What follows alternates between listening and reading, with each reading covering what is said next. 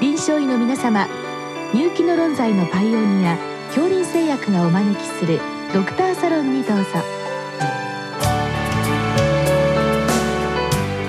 今日はお客様に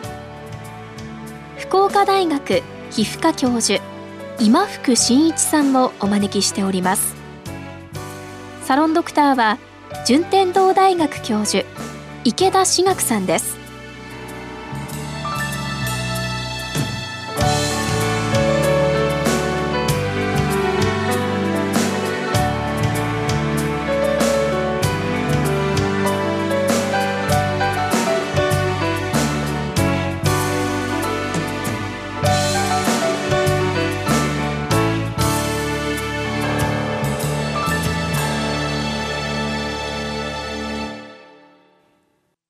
じゃあ今福先生よろしくお願いいたします。はい。えっ、と今日はですね帯状疱疹の、えー、ワクチンについてご質問来てるんですけれども、あの予防目的に接種するということなんですけれども、大体どのような方がですね適用になるんでしょうか？はい、適用はですね、あの50歳以上の成人ということになっています。なので、基本的に50歳未満の人は帯状疱疹の予防目的では2つワクチンがあるんですけどいずれもあの使えないということになっております現状では。ワクチンの場合救済制度などが適用違反であるとあの使えなくなりますのであくまで50歳以上が良いと考えます。なるほど。で、まあ、あの保険はないので自費扱いと、はい、でちょっとお値段を伺うのなんですけど、はい、あのおいくらぐらいなんでしょうか？あえっ、ー、と水筒生ワクチンですね、子どもにも接種されている弱毒生ワクチンの方はだいたい1回、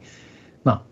あ、1万円弱ぐらいじゃないかなと思います。えー、あとは施設によって変わりますけど、もう少し高いところもあるかもしれません。で、えー、もう一つの成分ワクチンの方は約2万強というのを2回打ちますので、まあ、2回打ちますと合計でまあまあの値段になるということになります。生ワクチンは1回ですか？そうです。はい。ああ、ずいぶん値段が違いますね。そうですね。あの生ワクチンはもう古くからあの水筒の予防ワクチンとして使われているものですので、子どもが打っても小児のあの水筒のワクチンでもまあそれぐらいの値段と同じ値段であの発売されています。だからあの一般的に成人に接種する場合にあの少し高めに設定している施設が多いかもしれませんが、これは伝統的なワクチンですので、それほど費用がかからないと。えー、一方で、成分ワクチンの方はあの遺伝子組み換え技術を使った一種類のタンパクを人工的に発現させているものとアジュバントを組み合わせたワクチンになっておりまして、ちょっと費用が高いということになります。じゃあ生ワクチンは、まあ、従来のものですね。あのウイルスを育てといて、はい、まあ、ちょっと半殺しみたいにしといて、はい、でこのボブワクチンというのは例えばそのウイルスの何か表面にあるようなタンパク質なんでしょうか？はいその通りです。グライコプロテイン E と呼ばれる感染の際に必ず発現するタンパク質を一つだけ、えー、人工的に合成したものを入れていてそれをアジュバントと一緒に投与するという形になりますなるほど。今あのコロナワクチンで有名になってるスパイクタンパクみたいな感じなんですね。もうまさにその通りなるほど。じゃあそれをまあ人工的に合成したりしてそれをまた少し調整するのでちょっと高くなるという感じなんでしょうか。おそらくまあそれが理由かなと思ってます。こういったあの、まあ、部分的なタンパク質を合成して作るっていうのはどうしたことでこうなったんでしょうかはい、あの GE というタンパクは感染の時に必ず発現するもので、まあ、これを中和することでウイルス感染を抑制できると発症を抑制できるということがまあ分かっていることで、えー、まあ効率よくこのタンパクだけをワクチンに取り込むと。いうことで例えば子宮頸がんのワクチンなどもウイルスそのものではなくてウイルス用のタンパクを人工的に合成してアジュバントを加えて投与しているわけですけどあの近年のモダンなワクチンは多くがこのようにライブではなく生きたものではなく成分をアジュバントと一緒に投与するという形になっているようです。生でやはり起こる、まあ、不都合なことっていうのはやはり感染なんでしょうか？えー、この帯状疱疹に限って言えばですね一度皆感染しているわけですので生で起きる不都合というのはあまり多くはないんですが免疫不全などがあるとおそらく再感染というのを起こしてしまうかもしれないということで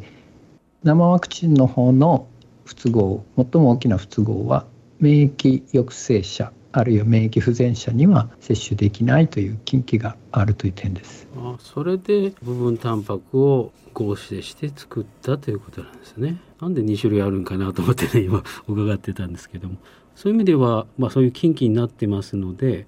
えー、免疫不全者免疫抑制にある人はじゃあもうあの合成タンパクの方だけを使うということなんですね。はい、あの近畿に引っかかる例えばプレドニゾロンなどを内服している人も明記されておりますのでそういう方は生ワクチンは使えないということになります。うん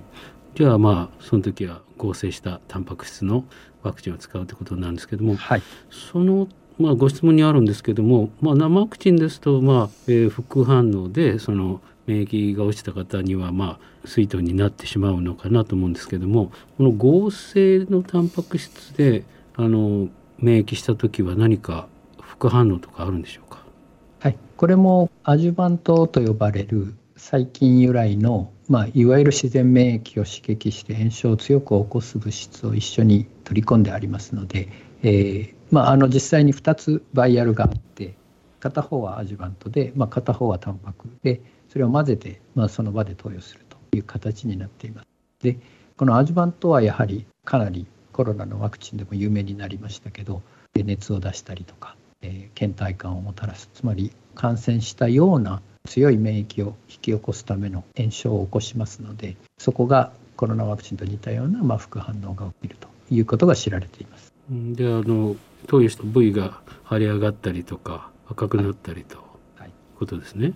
はい、で反応と全身反応とあります。ああ全身反応も起こりうるということですね。発熱等ということですね。そうですね。はい。で今あの合成ワクチンの方がまあ2回打つという話になってたんですけど、はいはい、1回目にそういう反応が出た場合ですね2回目はどういうふうにされるんですか、はいえーと、やはりあの解熱鎮痛薬などでまあ、対処するということになっていましてコロナとちょっと違って副反応はなぜか1回目の方が結構顕著であるっていうことが言われていますそして、まあ、熱が出た場合にはアセトアミノフェンなどで、まあ、解熱をして様子を見るというふうにあの特別その他に、え何か指定されているものはないんですけど、えそれがまあ一般的ということです。で1回目と2回目の間はあの8週間隔という投与間隔になっておりましてまあ、あのコロナと一緒で年齢が高くなるほど副反応は少なくなるという傾向があります。うん、ちょっと不安ですね1回目でかなり腫れたり発熱したりということになると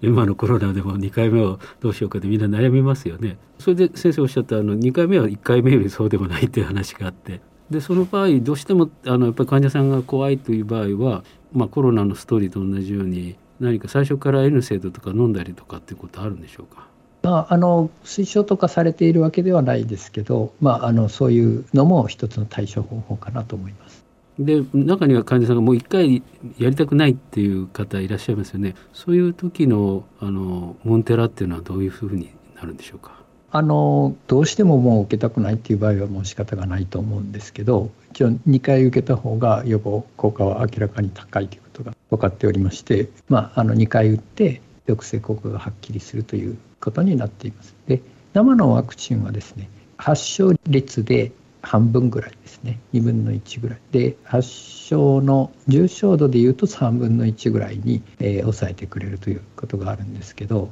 えー、この成分ワクチンの方は非常に強力で90から95%ぐらい。そして年齢を問わない。あの70代でも9割ぐらいの方が発症予防できるということで、でまあ、あの副反応は強く起きるんですが効果は高いと言えると思います。なんかイメージとしてやっぱコロナと同じような感じですね。そうですね。でもやっぱり2回やらないとそういう高い抑止効果はないということですね。一応それが推奨されています。なるほど。それからあのコロナでもありましたけど間を空けすぎても大丈夫なんですか？あの多少の変動は良いみたいですけど、まあ、一応決められた治験の間隔が8週なので、まあ、8週ということになっています。それであの最後のご質問で今後新たに導入されるようなワクチンはあるんでしょうかということなんですけど。どうでしょうか、はい、えーと、ちょっと私が理解している限りはですねあの開発が進んでいるということではあるんですけどやはり知見などがありますので、えー、メッセンジャー RNA の形のあのワクチンなどの新規のものはまだすぐには手に入らないんじゃないかなと思いますので当面はこの2種類の生のワクチンか今ある成分ワクチンのどちらかだと思います。でもやはり今回のコロナのこともありますからメッセンジャー RNA ワクチンもまあ進みつつあるという認識でよろしいでしょうか？そうですねやはりあの効率の点からタンパクを人工的な細胞であの動物の細胞で培養して、えー、合成させて生成してっていう過程よりも、まあ、人にそのままメッセンジャー RNA 打った方が、まあ、人のタンパクが作られるので、えー、まあいろいろな面で効率あるいは安全性が高いのかもしれません。まあ、あのやがては競合がそういう形で出てくる可能性はあると思っています。でもまあちょっと今の状態ですとなかなか日本ではメッセンジャー RNA ワクチンはできづらいかなという感じでしょうか。そうですね。あのただこの生ワクチンの方はあの水筒ワクチンという名前で成分ワクチンの方はシングリックスという名前があるんですけどシングリックスの方はあの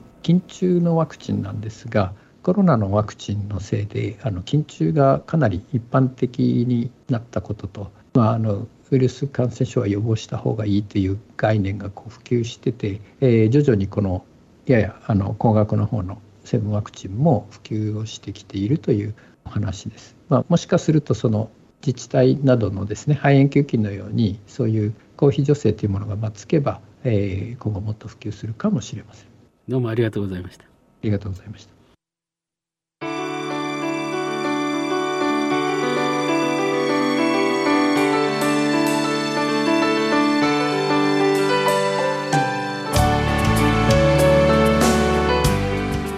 客様は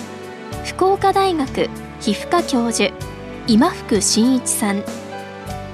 サロンドクターは順天堂大学教授池田志学さんでした。それではこれで恐林製薬がお招きしましたドクターサロンを終わります。